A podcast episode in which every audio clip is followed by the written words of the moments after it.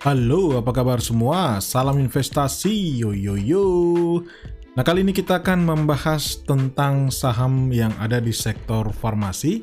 Di mana kita ketahui dalam seminggu terakhir, saham ini harganya naik gila-gilaan, sangat tinggi ya. Sebagai contoh, misalkan saham Indofarma TBK, INAF, itu sudah naik dalam seminggu terakhir tanggal 20 sampai 24 Juli mencapai 134 persen Kemudian ada saham Kimia Farma TBK atau disingkat eh, KAF, KF itu sudah naik bahkan 114% dalam seminggu terakhir kemarin.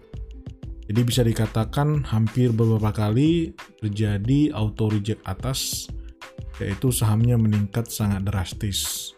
Ya, mungkin ada sebagian yang sudah tahu, mungkin sebagian besar sudah tahu.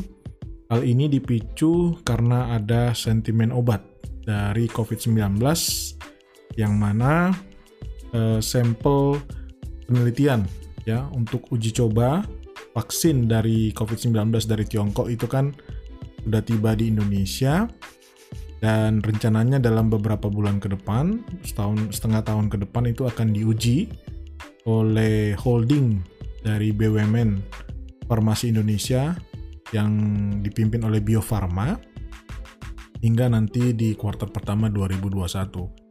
Jadi ada sentimen negatif yang membentuk persepsi bahwa dalam tahun depan kemungkinan besar itu akan memberikan uh, revenue yang besar buat uh, perusahaan-perusahaan farmasi, baik itu yang milik dari uh, BUMN yang berada di BUMN Holding yaitu INAF dan KF maupun yang swasta lainnya yang juga sudah TBK ya misalkan Daria Varia Laboratoria misalkan ada Sido Muncul Kalbe Pharma ya Tempo Scan Pacific. Jadi sentimen itu uh, awalnya paling besar itu di uh, holding dari BUMN Farmasi yaitu INAF dan KF Mungkin sudah mengingatkan kembali bahwa semenjak awal 2020 itu sudah dibentuk holding BUMN Farmasi di mana induk holdingnya adalah Bio Farma yang sahamnya 100% dimiliki oleh pemerintah Indonesia dan membawahi dua perusahaan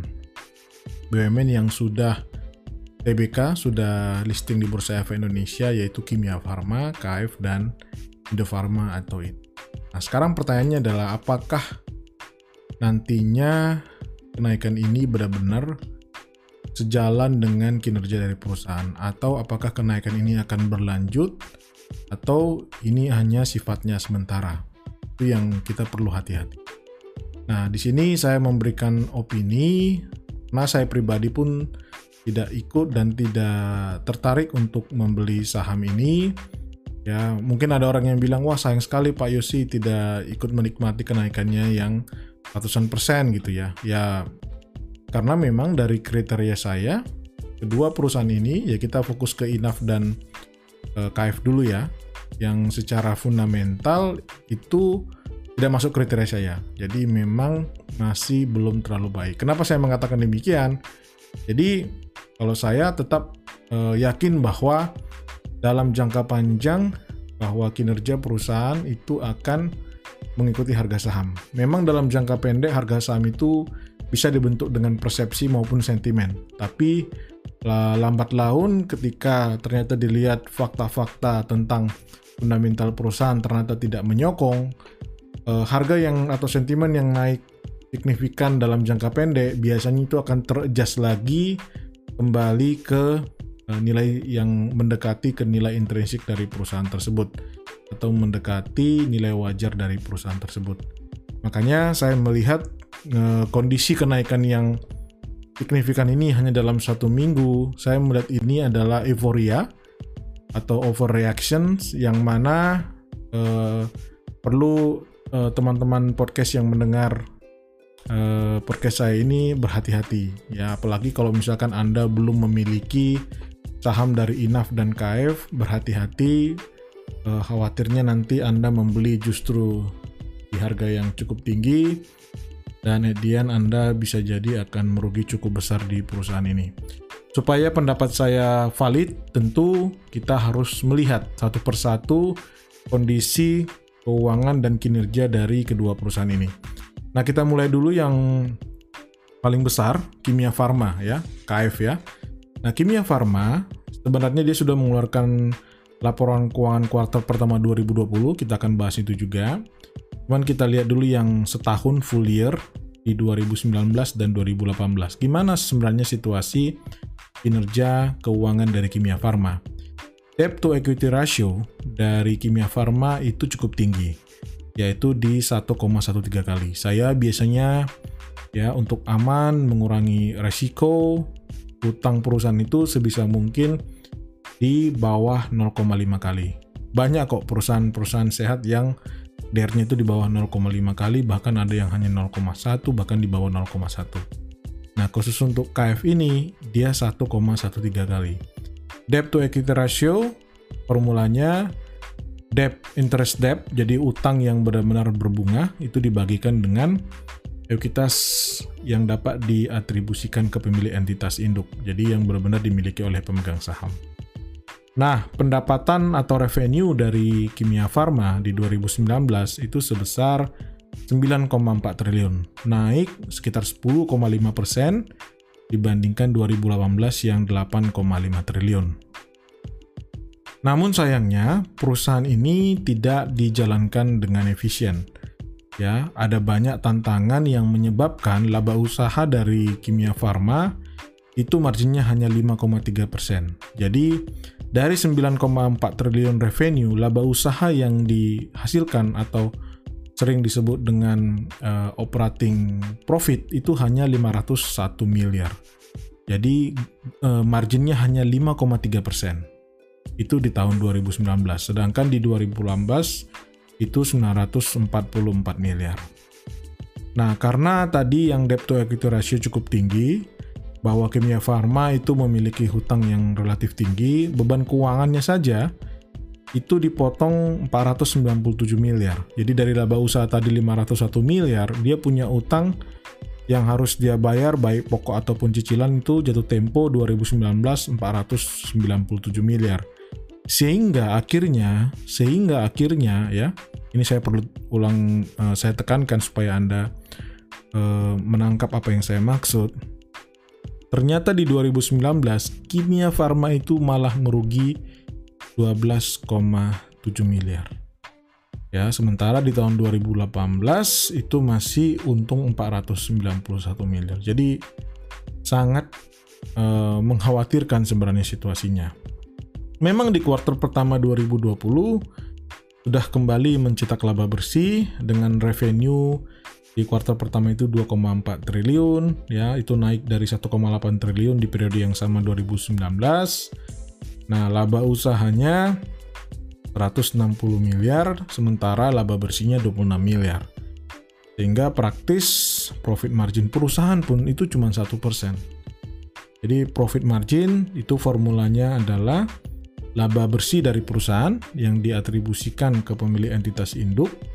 Jadi benar-benar milik pemegang saham yang tadi 20 miliar, 26 miliar, kita bagi dengan 2,4 triliun revenue-nya. Dan itu cuma dapat net profit margin 1%, sangat amat kecil gitu. Nah inilah yang saya bilang tadi bahwa untuk Kimia Farma kenapa tidak masuk dalam kriteria saya karena ya tadi eh, fakta-fakta dari performance keuangannya itu masih uh, kurang bagus sehingga ada risiko saham dari perusahaan ini uh, turun cukup signifikan dalam jangka panjang. Nah, bagaimana dengan Indofarma? Indofarma Tbk Inaf debt to equity ratio kurang lebih sama. Memang di bawah satu tapi angkanya sekitar 0,95 kali. Ya. Seperti yang saya bilang tadi, saya lebih merasa aman mengurangi resiko uh, terhadap perusahaan merugi kalau uh, interest debt-nya itu dibandingkan dengan ekuitas di bawah 0,5 kali. Ini 0,95 kali. Nah, revenue atau pendapatan dari INAF di 2019 itu 1,4 triliun, dia turun dari 2018 yang 1,6 triliun. Nah, laba usaha dari perusahaan itu 50 miliar, sehingga kita peroleh gross profit margin itu sebesar 3,7 persen. Jadi, hanya dibagi uh, revenue dikurangi dengan beban usaha, beban penjualan, beban administrasi itu hanya tersisa 50 miliar dari 1,4 triliun. Sehingga gross profit margin hanya 3,7 persen. Bahkan tahun sebelumnya di 2018 itu gross profit margin hanya 1,6 persen. Dan praktis laba bersih dari Indofarma itu 7,96 miliar saja. Atau net profit marginnya hanya bahkan lebih parah dibandingkan tadi yang Kimia Farma 1%, ya. Ini 0,58%. Jadi perusahaan itu berhasil melakukan penjualan 1,4 triliun, tapi laba bersih yang mampu dicetak hanya 7,9 M. Ya Anda bayangkan, ya ini amat sangat kecil marginnya gitu loh. Jadi makanya saya pribadi tidak melihat secara kinerja bahwa Indofarma ini bagus. Bahkan di 2018 Indofarma itu masih merugi ada mencetak rugi bersih 32,7 miliar di 2018. Jadi posisinya sama dalam dua tahun terakhir saja baik Kimia Farma maupun Indofarma masih ada rapot merah. Sekarang pertanyaannya, sekiranya pun nanti ya uji coba ini berhasil, ditemukan vaksin, Tentu ini adalah berita baik buat kita bangsa Indonesia. Saya sangat setuju dengan itu. Karena tentu akan ada dampak kepada ekonomi dalam impact yang lebih besar gitu. Tapi tapi apakah benar bahwa nanti misalkan vaksin ini sudah tersedia itu langsung mencatatkan revenue dari INAF dan KF sangat tinggi. Oke lah, mungkin katakan dari 2019 gitu ya uh, dia memperoleh revenue 9,4 triliun.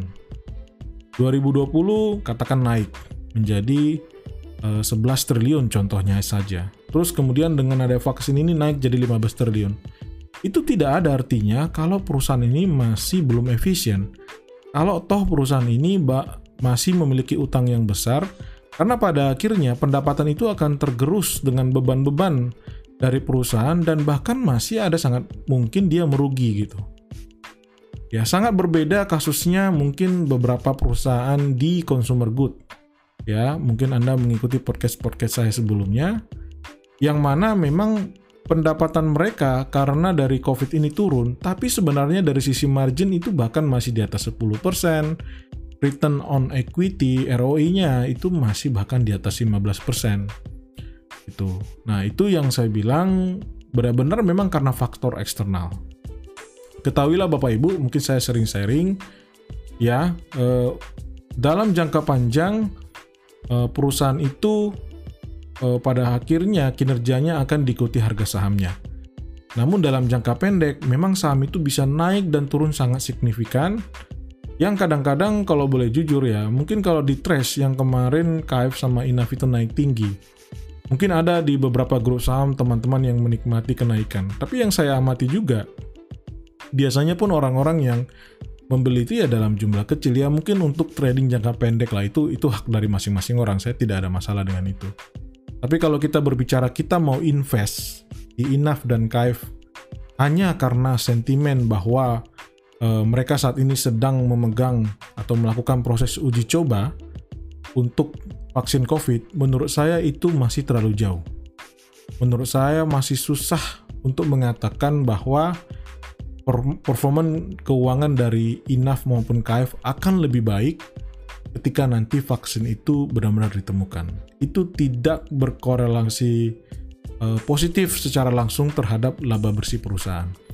Ya, karena laba bersih perusahaan itu juga masih tergantung kepada Eh, bagaimana manajemen mengatur supaya perusahaan itu bisa dijalankan dengan efisien dan baik sehingga laba bersih yang dicetak juga akan besar juga. Jadi itu uh, saran saya ya berhati-hati kalau memang Anda saat ini tidak memiliki saham tersebut ya kalau saya pribadi lebih memilih untuk stay away masih tetap tapi kalau misalkan Anda ternyata senang dengan tradingnya, menggunakan kesempatan ini untuk uh, uh, apa berspekulasi, balik lagi itu resiko di anda sendiri. Ya, saya tidak melakukan itu karena memang saya adalah lebih tenang, lebih fun dengan berinvestasi dengan model uh, atau mindset dari seorang investor. Demikian yang bisa saya sampaikan tentang hal yang menyangkut kepada sentimen di saham farmasi. Semoga bermanfaat. Salam investasi. Yo yo yo.